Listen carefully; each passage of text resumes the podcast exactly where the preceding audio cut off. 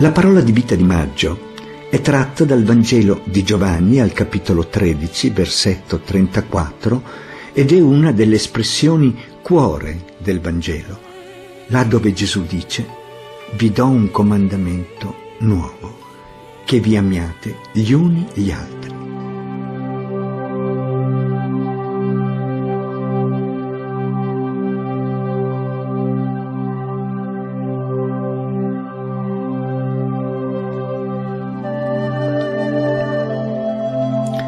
Siamo nel momento dell'ultima cena. Gesù a mensa con i suoi discepoli ha appena lavato loro i piedi.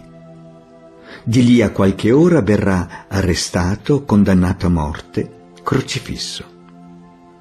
Quando il tempo si fa breve e si avvicina alla meta, si dicono le cose più importanti, si lascia il testamento. Il Vangelo di Giovanni in questo contesto non ha il racconto dell'istituzione dell'Eucaristia, al suo posto vi è la lavanda dei piedi.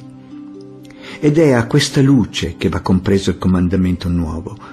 Gesù prima fa e poi insegna e per questo la sua parola ha autorevolezza. Il comandamento di amare il prossimo era già presente nell'Antico Testamento. Ama il prossimo tuo come te stesso, dice il Levitico.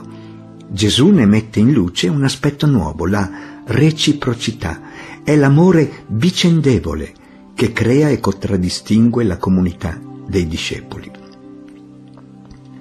Esso ha la sua radice nella vita stessa divina, nella dinamica trinitaria che l'uomo è abilitato a condividere grazie al Figlio.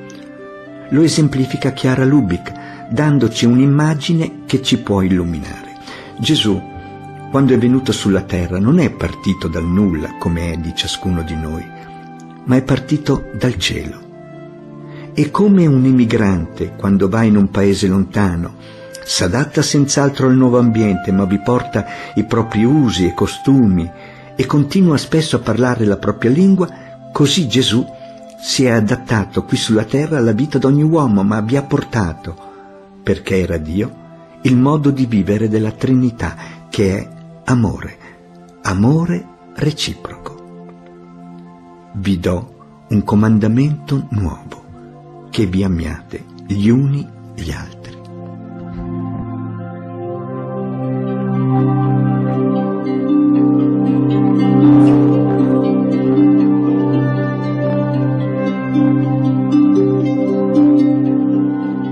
Qui si entra nel cuore del messaggio di Gesù, che ci riporta alla freschezza delle prime comunità cristiane e che può, ancora oggi, essere il segno distintivo di tutti i nostri gruppi, associazioni.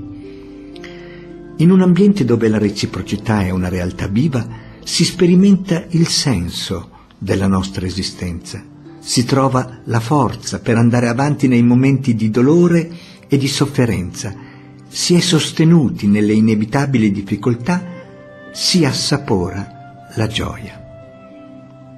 Sono tante le sfide con cui ogni giorno ci confrontiamo, la pandemia, la polarizzazione, la povertà, i conflitti.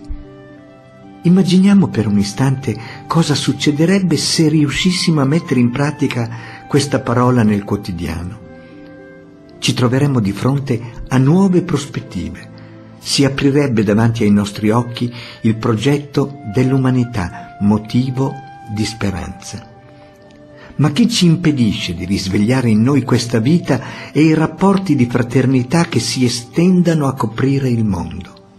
Vi do un comandamento nuovo, che vi amiate gli uni gli altri.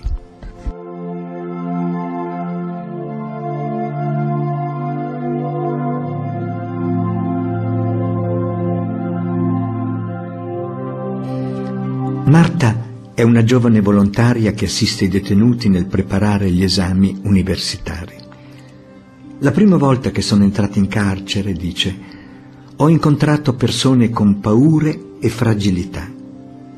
Ho cercato di instaurare un rapporto prima professionale, poi d'amicizia fondata sul rispetto e sull'ascolto.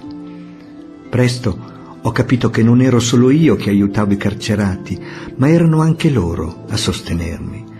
Una volta, mentre aiutavo uno studente per un esame, io ho perso una persona della mia famiglia e lui ha avuto la conferma della condanna in corte d'appello. Eravamo entrambi in condizioni pessime. Durante le lezioni vedevo che lui covava dentro di sé un dolore grande che è riuscito a confidarmi.